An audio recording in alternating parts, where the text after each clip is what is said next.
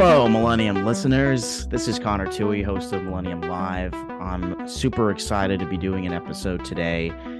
We have a company that is transforming brands, growing businesses, and making people's lives better. We have Modus here, and to talk all about Modus and creation and innovation, we have Jay Erickson. He is a founding partner and currently the Chief Innovation Officer at Modus. Jay, thank you so much for joining the Millennium Live podcast. It's great to have you here. Thanks, Connor. It's, it's great to be here. Thanks for the opportunity. Cool. So today we um this is all about the rock rock roll and resonate. So mm-hmm. before we uh before we get in and I want to know all about that. Could you uh could you tell us a little bit about yourself? I know, you know, Modus has been around a while, over 20 years now. So just um, maybe about Modus, the motivation of starting the company, and uh, sort of the uh, the overall story of this uh, user experience and why it's so important. Sure. Yeah. We're Modus. We've been around for over 20 years, and, and we like to say we sit at the intersection of product and people, um, and often at the intersection of engineering and UX. And part of that is um, up until 2015, we were two different companies. We we're more of an engineering focused company more of a UX focused company. And a lot of companies in our space, you know, say they do everything, right? But um, it's hard to find a company that has those things really in balance. And we feel like that's really the sweet spot in the digital space is being able to have really strong UX, but it has to function. It has to function well and quickly. All that experience together makes things really, really work. Jay, you have an interesting perspective on on brand to demand marketing and sort of I, I want to talk all about it but before we dive in maybe in your own words could you define uh, what brand to demand is for our audience? So brand to demand is about um, taking the practices that have been normally associated about building a brand and projecting your image and projecting your story out there to creating real demand and, and driving transaction. And a lot of times those have been sort of two siloed operations within an organization. You have a brand team and sort of the storytelling team, and then you have this demand gen, demand marketing, very tactical um, team. And we want to bring those things together in in, in a unique way and, and create what what we call you know resonance marketing which is where those things really sing together to not only um, project your story and get people emotionally activated around your story um, but then converting that into into action and behavior I want to talk about what it means to rock, roll, and resonate. I know, you know, Modus are creating you're creating digital experience to transform and resonate. So I want to I want to know what does it mean to rock, roll, and resonate? Okay. So ultimately, you know, um, what what we're driving towards is that moment of resonance where where uh, a customer is feeling um, resonating with your brand to the point where they're they're interacting with you or they're, they're maintaining their loyalty they're thinking about you they're using their product the rock and the roll part are sort of two distinct steps building towards that so rocking we like to say rocking to the same tune um, and that means working within your organization to build cross-functional teams that can collaborate effectively. I already sort of mentioned, you know, you often have like a brand team and maybe a you know general marketing team and you have a you know demand marketing or you know uh, an IT team and you have all these teams that are um, you need in order to do this well and have that singular journey um, and have people have a consistent um, story and consistent experience you need all those teams to work together. So rocking to the same tune is about building trust building culture across silos and aligning the goals and checking in on that regularly and having sort of one message that is getting out um, through all the channels in a cohesive way. Um, and then rolling out the red carpet is really going back to that human-centered design. We're saying rolling out, roll out the red carpet um, for your customers, um, which means you need to treat them uh, and their experience above all else and elevate that. And that's really the core of human-centered design to say, what we are going to value most in this equation, what we're going to think about is the customer experience and elevating that to where they're going to keep coming back and they're going to have that loyalty. Um, and you know, our tradition comes out of um, design thinking that came out of the the D school at Stanford in the 80s, and you know, firms like Frog um, and IDEO and us are sort of born out of that lineage to have a set of tools and a framework to really put the customer at the center um, of of the process and design things for them that are going to be differentiated. Um, and then again, that if you can do those two things well, really operate well cross-functionally in your organization, put the customer at the center in human-centered design, you will drive towards um, you know resonating uh, with the customer and their experience and, and driving towards behavior. Great. Thank you, Jay. So, and uh, by the way, you've rocked and rolled with some great brands over the years.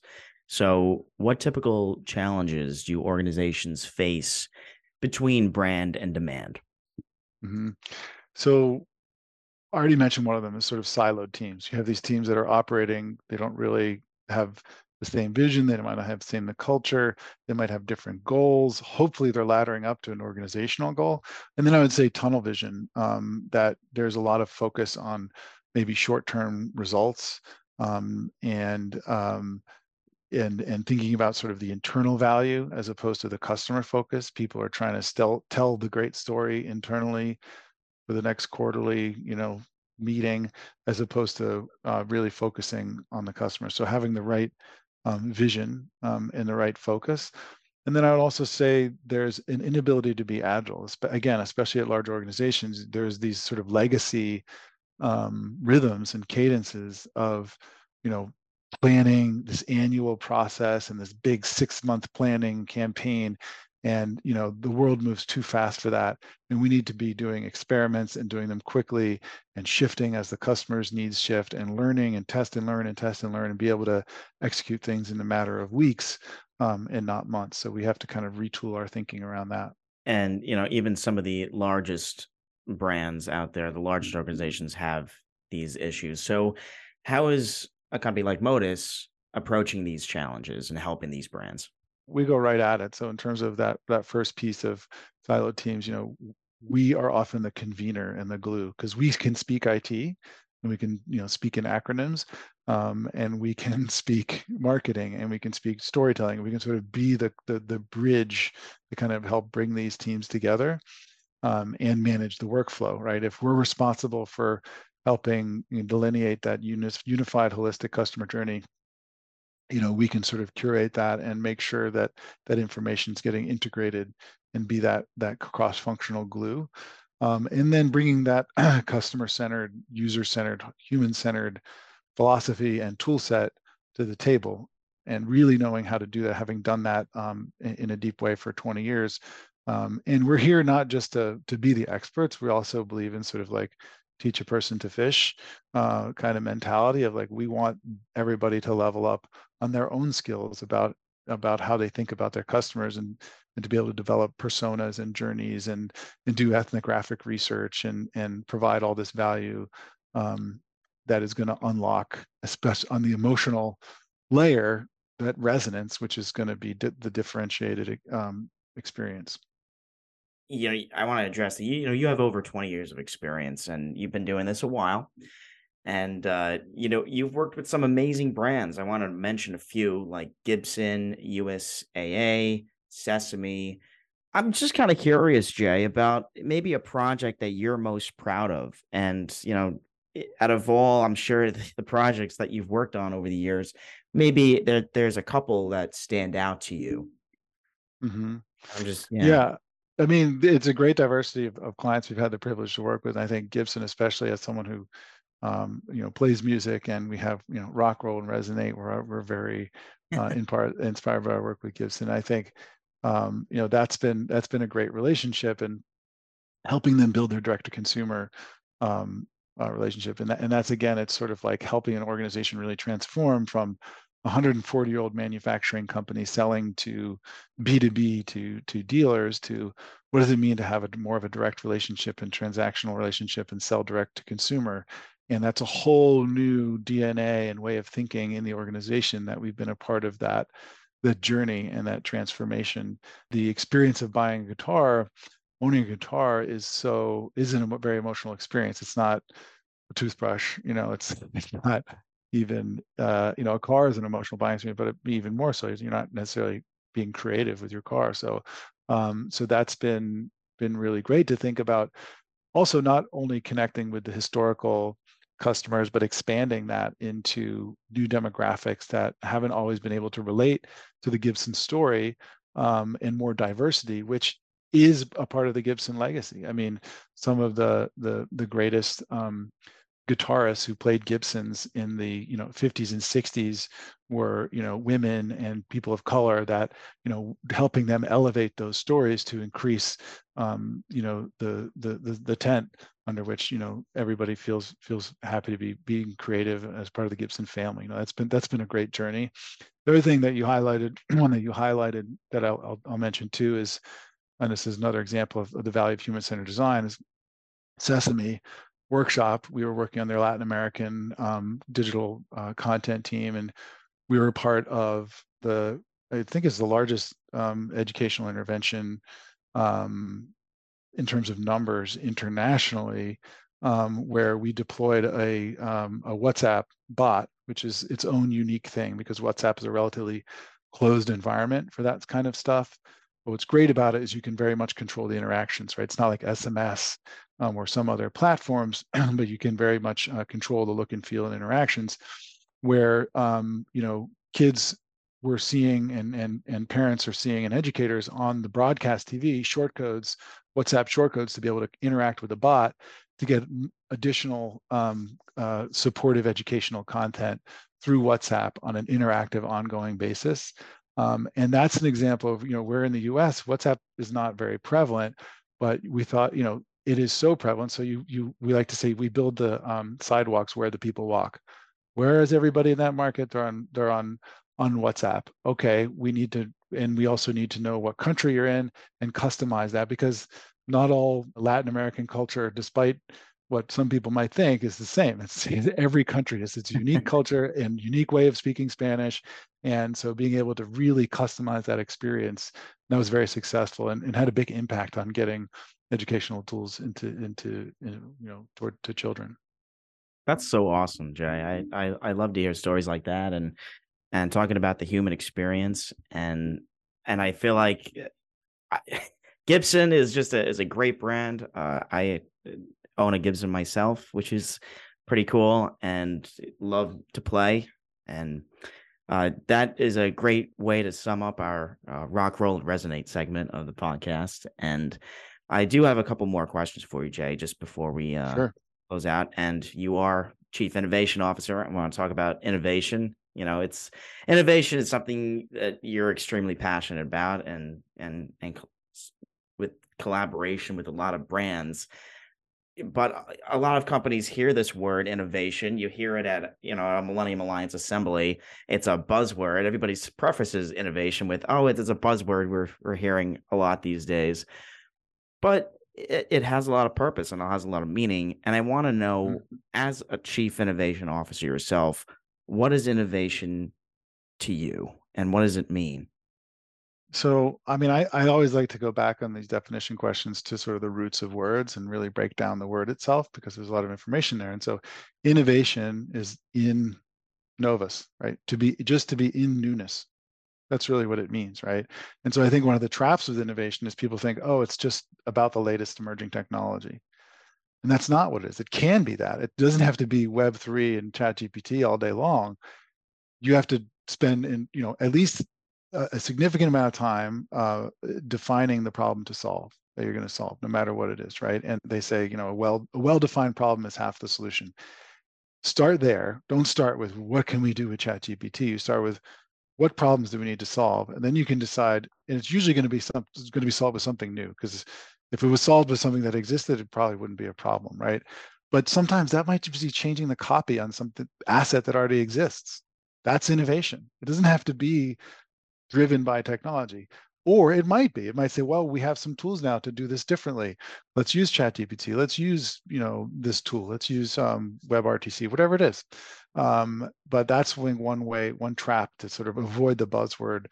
Um, and but it is challenging, especially at large organizations, where you know, if you think about a startup, their entire um, like existence is newness. They're starting something new, like that. They're, they're doing innovation just by virtue of being a startup when you're a big established multi-billion dollar company most of the organ there was usually some core innovation in the beginning where someone was a startup and they started a company and then it becomes about defending the status quo and getting the most juice out of that thing as you can right So it can be challenging to be in that environment. It can feel like you're swimming upstream where most of the organization is there to not support newness, but get as much out of the, the thing that made them successful.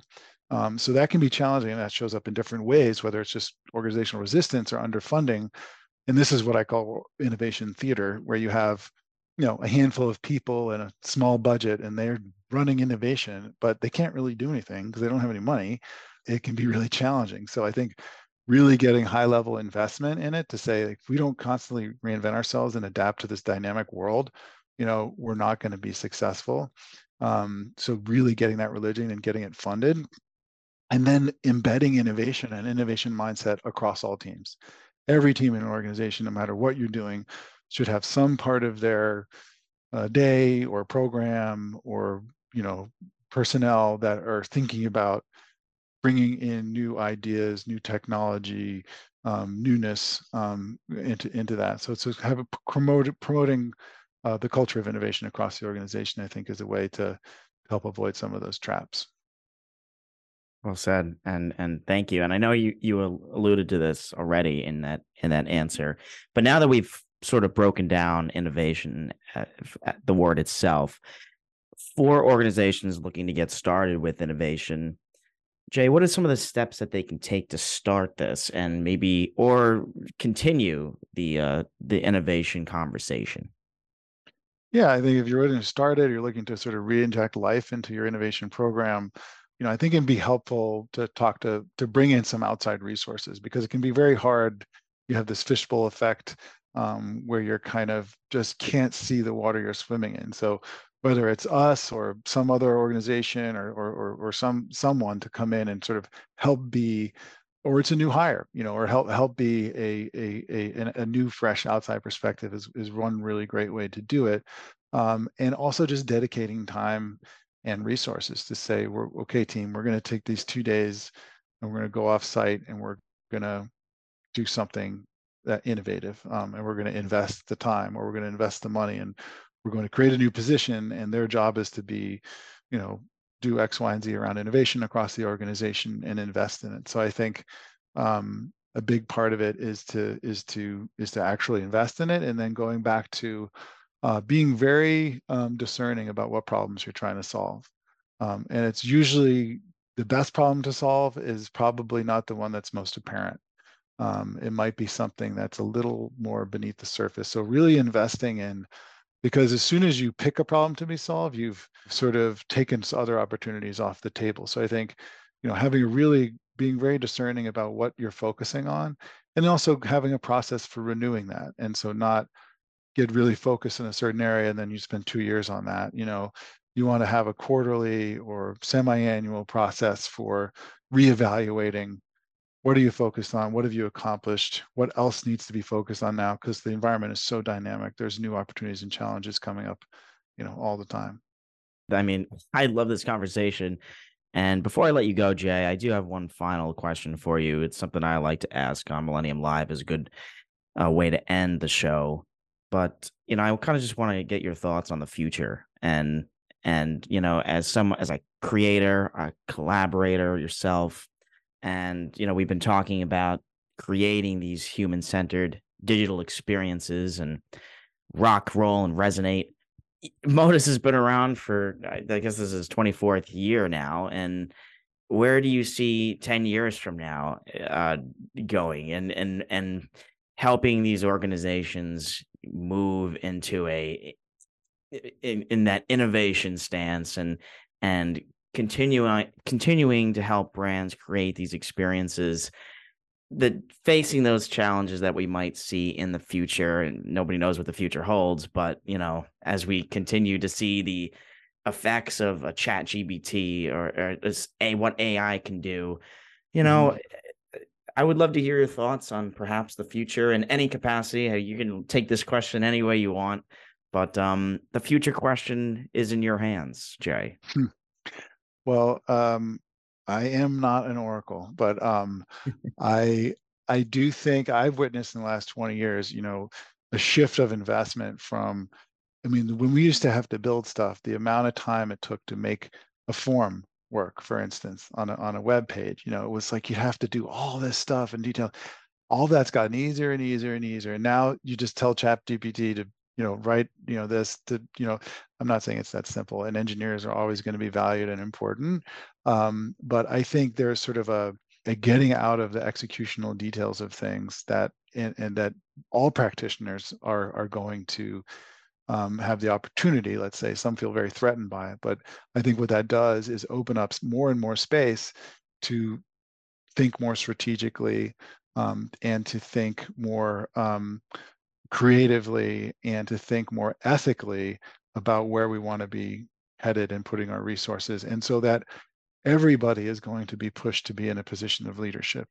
Um, and I think there's going to be less humans executing stuff and that means there's going to be need there's more opportunity for humans to be leading and leading from a space that is going to have an, a positive impact um, you know on us as a culture on us as a species on the planet you know on our on on on the other our other non-human inhabitants on this planet. So i think there's we have some big problems to be solved um, around the world and i think um, if we if we are able to leverage these emerging technologies in the right way it's really going to help us solve them well said. And uh, using that technology to really empower people and driving yeah. business forward. So, Jay Erickson, thank you so much for your time today on Millennium Live. It's great to chat with you.